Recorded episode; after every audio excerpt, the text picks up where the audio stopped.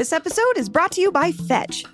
Fetch is a kennel alternative right here in Denver, not a traditional doggy daycare or boarding school.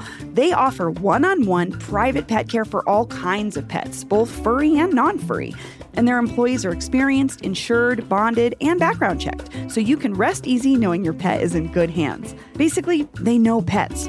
Um, I used to watch a Burmese mountain dog named Sven, who was just like walking a polar bear. It was insane. Fetch offers pet sitting, dog walking, pet taxi, medication administration, and more. And he hated going on walks. I could like walk him around the block, and then he was like, he'd just like to lay in the bathtub. So if you're looking for high quality pet care you can trust, check out Fetch at northdenver.fetchpetcare.com. That's northdenver.fetchpetcare.com.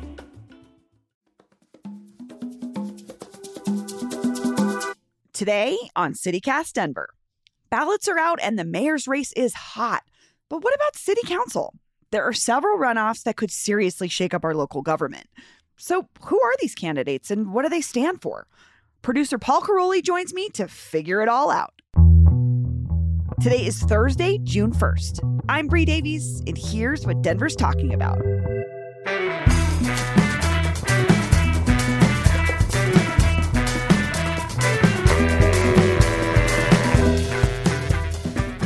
Hi, Paul. Good morning, Bree. Did you vote yet, Paul, in the runoff? I have not. As you know, I am a last minute voter. I think vote late, you know? It's okay if we get the results late. That's a better storyline for us. That's more content for Oh, us. And our you know, I know our listeners love the content, but um, also it actually is important. I think and this is just a debate me and my wife have had for years. She's definitely a vote early person, and I respect That's that. right, Megan, because she worked at the clerk and recorder's office, Paul. She, she did. She did. She got indoctrinated to their pro elections Oh, message. please. message. Um, but yeah, I'm I'm a I'm a late voter because I think you never know what's going to happen. You never know what's going to happen the day before. You know Like what news gonna is going to come out that might change your mind. That's fair. That's fair. I mean, I don't have a council race at stake, which is what we're talking about today. And mm-hmm. actually, neither do you. Oh, that's So- true. So we just have the, the mayor's race. But for folks that have a council race at stake, this is a pretty interesting runoff because we've got quite a few candidates. So we're going to go through each of those races. But before we get there, we're just going to talk a little bit about what city council does. Because I think it's a fair assessment to say a lot of folks don't necessarily know. It's like the mayor gets the most attention, but council and the mayor's office have to work in tandem on a lot of things and they make a lot of daily or weekly decisions that influence or impact the city. So we have 13 city council seats. Uh, three are currently up for grabs in this runoff. Uh, Paul, uh, high high level look. What does city council do? Well, city council is really important function of government. I mean, like you mentioned, they work very closely with the mayor. The mayor is probably the most important elected official in Denver. Denver has what's known as a strong mayor style of local government. So, like relative to other cities, our mayor has more power. But council's job is to check that power. So, what they can do is they can adopt or reject the budget that the mayor sets every year, which is the main way that the mayor sets priorities for the city. Uh, but council can also make laws. They're they're kind of our legislative branch. So, you might remember a couple of years ago this big whole to do about vaping, our kids vaping, you know, nicotine, chemicals. I, I don't remember the exact specifics, but one member of council, Amanda Sawyer, decided this was a problem and she proposed a ban on the sale of vape juice in the city of Denver. Um, so she convinced a majority of her colleagues to pass that. Un- unfortunately for her, Mayor Hancock then vetoed it. Now, City Council had the opportunity to override his veto, but they weren't able to get enough support. They would have needed nine votes of the 13 seats to override his veto. So that's just an example of how it works on City Council, how the, how the sausage gets made. City council also passed the uh, urban camping ban. So just it does have pretty big implications sometimes. Oh yeah, huge huge amount of power on City Council. What's the current state of city council? Like, what are we looking at? Because we're looking at a big transition here. It's not just that we've we've got these folks in the runoff. There's uh there was quite a few folks that were term limited, and some folks that decided not to run for a third term. This is a time of great change for Denver City Council. So these are four year terms, and a lot of those terms actually were up this year. So we're going to have a whole new city council. Um, in the past four years, the dynamic has kind of been there's 12 council members that generally agree with each other and like to work with each other. And then there's this one council member on the far left the only you know democratic socialist member of council a firebrand progressive Candi CdeBaca we we know her as the lone no vote. So that's been the dynamic is this big majority and then just her pushing forward her left wing priorities. But all that's going to change because Robin Kniech at large is out. Debbie Ortega at large is out. Chris Herndon, District 8, is out. Jolon Clark, Kendra Black, they're all off council. Now, there still are five members that are going to stay on that won their seats a couple of months ago. This is Amanda Sandoval, Kevin Flynn, Jamie Torres, Amanda Sawyer, and Paul Kashmann. We also elected three new members of council back in April. Diana Romero Campbell won in District 4, and then the at large seats were won by Sarah Parady and Serena Gonzalez Gutierrez. That leaves four new members to be decided next week. Now, one of those is a specific situation, which I think we should probably start with, but all four of these are very interesting in District 7, 8, yeah, 9, and 10. for sure. Uh, I, I think the, the one that we're going to talk very briefly about is District 7, which was uh, between uh, Flor Alvidrez and formerly uh, Nick Campion. But what, what happened in that race, Paul?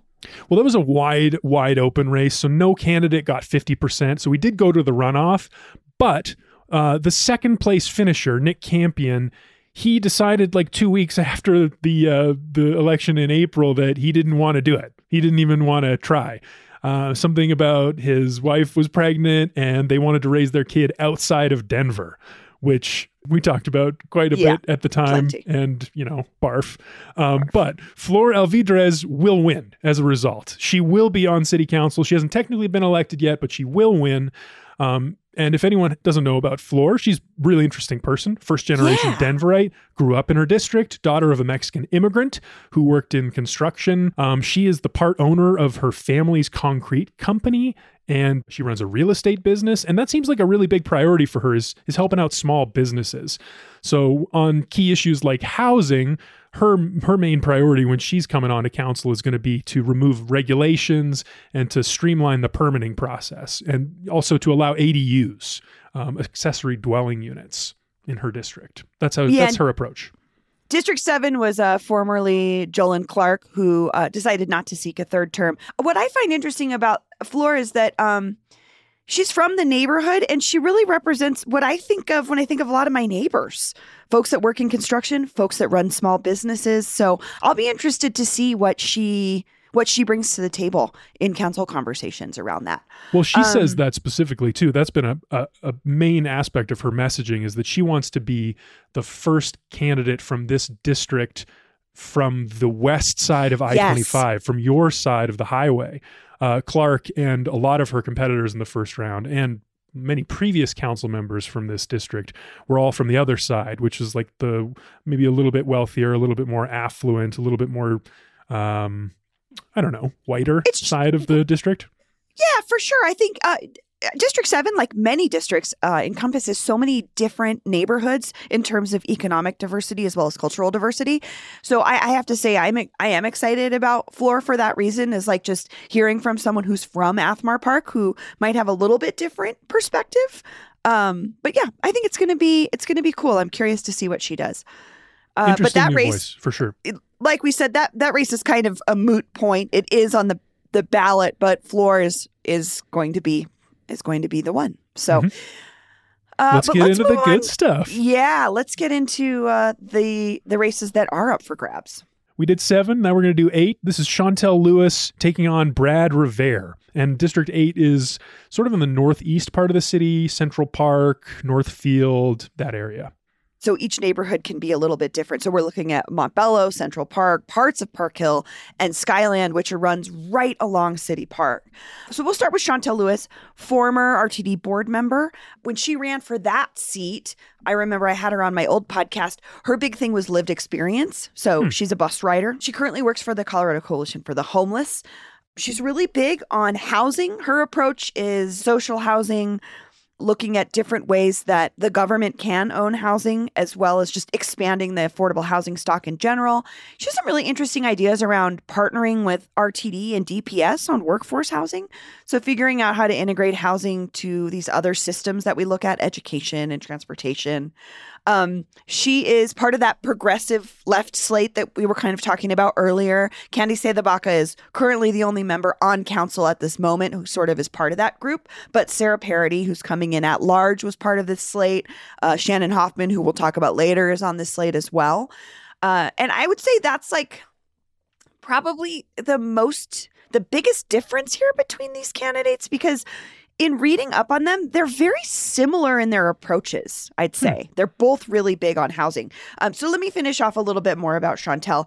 Um, this is the neighborhood, or this is the district that had the Park Hill Golf Course in it. I thought that was an interesting thing to look at for these candidates. Yeah, where'd she fall on this? She said no on lifting the conservation easement. Um, so she was a no. And uh, she told the Denver Post, I'm committed to the messy middle and working with all parties going forward. She was against the current ownership plan, but is yeah. still interested in doing something there. Interesting. Yeah. So uh, she also supports expansion of the STAR program. Um, I, I, I have to say, as a person that's been covering the STAR program since it before it began here in Denver, the evolution of leadership being interested in it has been so frankly kind of cool to look at and, and watch. So fast, like fast. years, like maybe a couple of years between this is a glimmer in someone's eye. You know, there's doing yeah. some cool stuff in Oregon. Let's check that out to unanimous support. Like I can't think of a single local politician that is opposed to expanding Star. Yeah, and I I I I mean, I love that because we're going to talk more of that in these other races too around the public safety conversation. So that's really where Star comes in is for a lot of folks that are not necessarily anti or pro police, this is like a good middle, right? Mm-hmm. It's an addition. It's an addition to policing that has different implications on how uh, the STAR program interacts with folks who call 911 for help right. in in different situations. So right. she supports the STAR program. Tell um, me about Brad Revare. Yeah, again, very very similar. I think the biggest difference here too is he's really supported by the businesses in the area. He hmm. runs Colorado Succeeds, which is a nonprofit group of business leaders who are working on education issues. Um, he also is a transit guy. Um, he was on the mayor's pedestrian and bicycle advocacy committee, so he's really hmm. about transportation equity what I find, like, again, it's very small differences here. Shontel's really um, on public transit and he talks a little bit he talks about that as well but he's also on pedestrian infrastructure and bicycle infrastructure um, he also supports okay. affordable housing adus his thing was community land trusts which i thought was interesting also supports uh, the star program and so the the interviews that both of these candidates did for the Denver Post, which asked them the golf course question, mm-hmm. was asked in March. So this was pre vote. Pre vote, Brad said that he did support uh, lifting the easement. So he was in support of the development of the golf course. So I think yeah, that would be the other difference. place. Yeah, that would be the main difference where these these two candidates landed. But um, I would say they are pretty similar on most on most uh, things that they're most issues in their district. Okay, for sure. Uh, next up, we have District 9, which is uh, sitting uh, council, the incumbent, Candi CdeBaca, against Darrell Watson. Paul, tell me about District 9 and the race. So, District 9 is the most interesting race uh, on the ballot for sure. Um, it was very tight in the first round. There were three challengers. I think there were a lot of people who thought that um, Darrell Watson and the other main challenger, Kwon Atlas, were going to maybe split the vote and that Candi would be able to hold on to her seat. Not the case. Kwon Atlas did not win a lot of votes. A lot of the the opposition to Candi, you know, she uh, we talked about how much she's um, she's sort of been alone on council, but that meant a lot of opposition has formed around her, uh, formed against her. So that opposition is consolidated around Darrell Watson. He won 42.9% of the vote in the first round. She won 44.2. So very, very close. And that's really the story here is like Candi is this left progressive firebrand. Uh, she unseated one of Hancock's, Mayor Michael Hancock's closest allies on council four years ago, Albus Brooks. Um, and ever since, ever since, I think his supporters, developers, more of the like uh, establishment type power centers in the city have been waiting for an opportunity to support a candidate to take her on. So he's he was the biggest fundraiser of all the city council candidates through the whole cycle. He's got endorsements from people like former Mayor Federico Pena, former Governor Roy Romer, uh, current council members Debbie Ortega, Chris Herndon, Jolon Clark, as well as Denver firefighters. Um, as for who he actually is and what he supports, I did not know much about him. Candi CdeBaca is such like a big personality and like so interesting and fun to pay attention to. I never really dug into who Watson is, but I learned that he's he's one of these guys that's like on a zillion committees. He's been on dozens of like city and state committees, parks and rec committees, uh, housing equity committees. Um, but professionally, it seems like his his job is uh, communications consultant. He's the co-founder of the Watson Wenk Group, and um, one of the things that they will offer if you contract them for their services is they'll make you a Justice, Equity, Diversity, and Inclusion Action Plan, or JEDI, a JEDI plan, Bree. So Darrell Watson is a nerd. He is going to be another one of our Colorado nerds on council if he wins. That's the impression I have, at least. But as for like the other policy differences or like what they support, again, pretty similar. They both agree on expanding STAR. Watson says he wants to be collaborative with police. That's a difference with Candi. She's definitely Yeah, more that's a- critical. Big difference. She has been a champion of police reform and has consistently kept up calls for that since the summer of 2020. On housing, both focus on housing affordability. Watson supports the affordable housing measure that requires developers to pay into a city fund that we passed last year. Candi really focuses on that lower that lower band of the AMI, the area median income spectrum. She's focused on stopping displacement, stopping gentrification, and supporting the members of or the people who live in her district that have been affected by those trends. And I think it's interesting to note that this uh, District 9 has changed a little bit since redistricting, since Candi was elected last time. Mhm. Uh, this district no longer involves or includes uh, downtown Denver. Yeah, I think that's actually a huge factor here too, because Candi, based on the map of how the votes went down in the first round, Candi won a lot of her votes up in the north part of the district in uh, Globeville, Elyria, Swansea. Whereas the closer you got to downtown, Darrell Watson seemed to get stronger and stronger. The more, the more affluent, the more uh, closer to the power centers, that's where Darrell Watson was. So I bet if it still included downtown, I don't know, maybe he would have an easier road here, but that that does not seem to be the case. I think this is going to be a close one. Yeah, for sure. I think it's the most interesting race in this runoff. Mhm. Absolutely. But we've got one more to talk about. Bree, District 10. Yeah. You yeah, want to tell us about District 10? Sure. Uh, it's incumbent Chris Hinds against uh, newcomer Shannon Hoffman. Uh, district 10, again, the redistricting conversation. This district covers downtown, Cap Hill, uh, the country club neighborhood, Cheeseman Park, Belcaro. I mean, we're talking, again, wide variety of incomes. I think the most interesting thing to me that's showing itself in this race is uh, the renters versus owners kind of conversation. Hmm. Okay. Shannon Hoffman is that's her big. I think that's her biggest platform to me. Other than uh, this, she's really been vocal around uh, repealing the camping ban. She's very uh, she's very against the sweeps. But the other big thing is tenants' rights. She's really run this platform like she's a renter. She doesn't feel like renters are equally represented on council and in city conversations in general. And I, I think that's just an interesting conversation if we're looking at a Belcaro versus a Capitol Hill. Very different.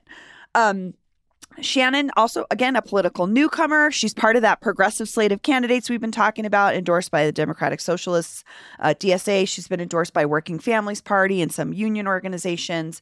Um, I think her biggest criticism of her, uh, excuse me, her biggest criticism of her challenger, Councilman Hinds, is that um, she says he's beholden to developers and doesn't listen to his constituents.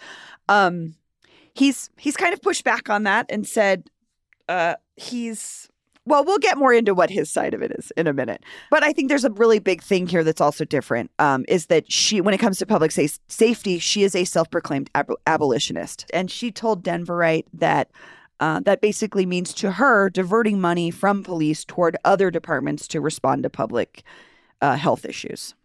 Right. So that's kind of where she stands. Okay. Oh, and also she supports safe injection sites, which I think is an important conversation because sh- her this district would be downtown, which is where a lot of that issue tends to rear its head. Well, talk to me about Chris Hinds. How does Sure. maybe let's start with the safe injection sites. Do you know where he stands on that? He does. He said he'd defer to state legislators. So Okay. he's he's basically not taking a position, but also just saying whatever the state is doing is working, which Okay. currently is n- uh, a big no on safe injection sites. Mhm. Um, so when it comes to Hoffman's criticism of Hinds uh, about building and developer, she says he's the developer-backed candidate. During the 2020 protests, he uh, was very vocal about defunding the police, but he has since changed his mind and says he wants to expand STAR, but wants to also expand police staffing. I, I thought the most interesting thing to me was that he was endorsed by the Denver GOP, um, as well as, again, this is a nonpartisan position. These are nonpartisan races, but um, he was also um, endorsed by former Democrats or at least Democratic leaning mayors like Webb and Pena. Uh, outgoing council members uh, Kanich, Ortega, Clark, and Kendra Black have also endorsed him. Endorsements, I think, are so what you make of them because it, it could to me signal well his former council members like to work with him so they're endorsing him but I, I don't know if that means anything if they've never worked with the new candidate you know so Hard to say. It's really hard to say. but i think it's important information for folks because a lot of people do look to endorsements to help guide them Oh, um, absolutely. I remember I was talking to a friend over the weekend about the Denver GOP's endorsement of Kelly Brough, and this Yeah. friend of mine said, "Well, that's my vote. I'm going to vote the other way because if that's what Yeah. the Denver GOP wants, I want what they don't." Yeah i can see that so it is interesting how partisan politics are involved in nonpartisan races regardless of whether we want them to be or not For sure. Um, the other big difference here is he supports the sweeps, uh, upholding the sweeps. So Hmm. I think that would just be another. Again, I think the sweeps and safe injection sites are two big issues for this downtown district. So I think those would be the two big determining factors. Um, but they both support more affordable housing. He's a really big advocate for uh, pedestrian infrastructure. Um, folks will know he's a person who uses a wheelchair, so he's been an advocate around uh, disability work, accessibility of spaces, and things like that. So, um, I uh, I think this is an interesting race. They're two pretty different candidates, and um, but it wasn't super close. I mean, it was Shannon got twenty seven percent, and he got thirty five percent. Yeah, she sort of eked into the runoff. There was a third candidate who also did quite Right. well, who she beat by like a couple of hundred votes. So I think that you'd say that Chris Hinds is still the favorite to win here, but you never know. We'll see. So, Paul, what are you going to be looking looking at or paying attention to when we get to election night next week? I, I think it's this last race for me. I mean, Mhm. District 9 is obviously very interesting because Candi CdeBaca's got such a big personality. Um, but it's this last race and it's downtown specifically because Hoffman and Hinds do have very distinctly different positions on those key issues facing downtown. And this is a new uh, this is a new district for that area of the city since it's been recently redistricted. So I think what I'm going to be watching for is where do the people of downtown vote? Are they going to Mm. vote for the more the, the Shannon Hoffman approach with the safe injection sites and the ending sweeps, or are they going to vote for maintaining the status quo, as you might say, Chris Hinds wants to do? Bree, how about you? What are you going to be looking for on election day? Um, I think this is the new narrative conversation. What is Denver's next step? What's our new narrative going to be? Who are going to be our leaders? What is that going to look like? So we're going to have a new mayor, um, but we also are going to have a very different looking council potentially. And I'm curious to see how the progressive slate shakes out. Uh, if Candi maintains her seat and we get these others uh, that are on the slate with her, or if we go the other direction, I, I don't know. I think I'm just curious what the narrative about Denver will be in a year from now when we look back and go, oh, we saw this coming, or oh, we certainly did not see this coming. So it'll be really interesting. Regardless of which way it goes in each of these races, we're going to have a different looking council, and I'm excited to see what happens. Yeah, I mean, I think that progressive slate, like if they can really make some make something happen here, it could be not the lone progressive vote, Candi Right. It could be CdeBaca, Parady, Lewis, and Hoffman together. That's four out of 13. You know, that's a big block that you can make some real changes with. Well, Paul, uh, you should vote, although I know you're not going to it until next week. I'll do it. I'm going to vote tonight and drop it in my ballot box at Barnum Rec Center and let it go and let let go and and let voters decide. It's almost here. We'll see. Thanks, Paul. Thanks, Bree. Hey, Denver, it's Bree. I wanted to let you know that after we first published this episode, Councilman Chris Hinds got in touch to clarify his position on safe injection sites. He said that once the state authorizes them, he would be, quote, honored to have a site in Denver. That's all for today here on CityCast Denver. If you enjoyed the show, why not take a minute to tell Nick Campion about us? Rate the show wherever you get your podcasts and subscribe to our morning newsletter, Hey Denver, by texting Denver to 66866. We'll be back tomorrow morning with more news from around the city. Bye bye.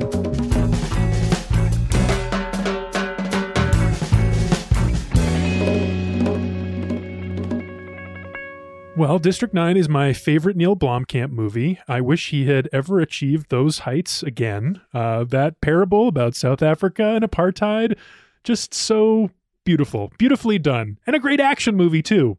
But I think you were talking about City Council. Uh, District 9, City Council. I know, I know, I know. We can. Let, me, let me be real about this. Um,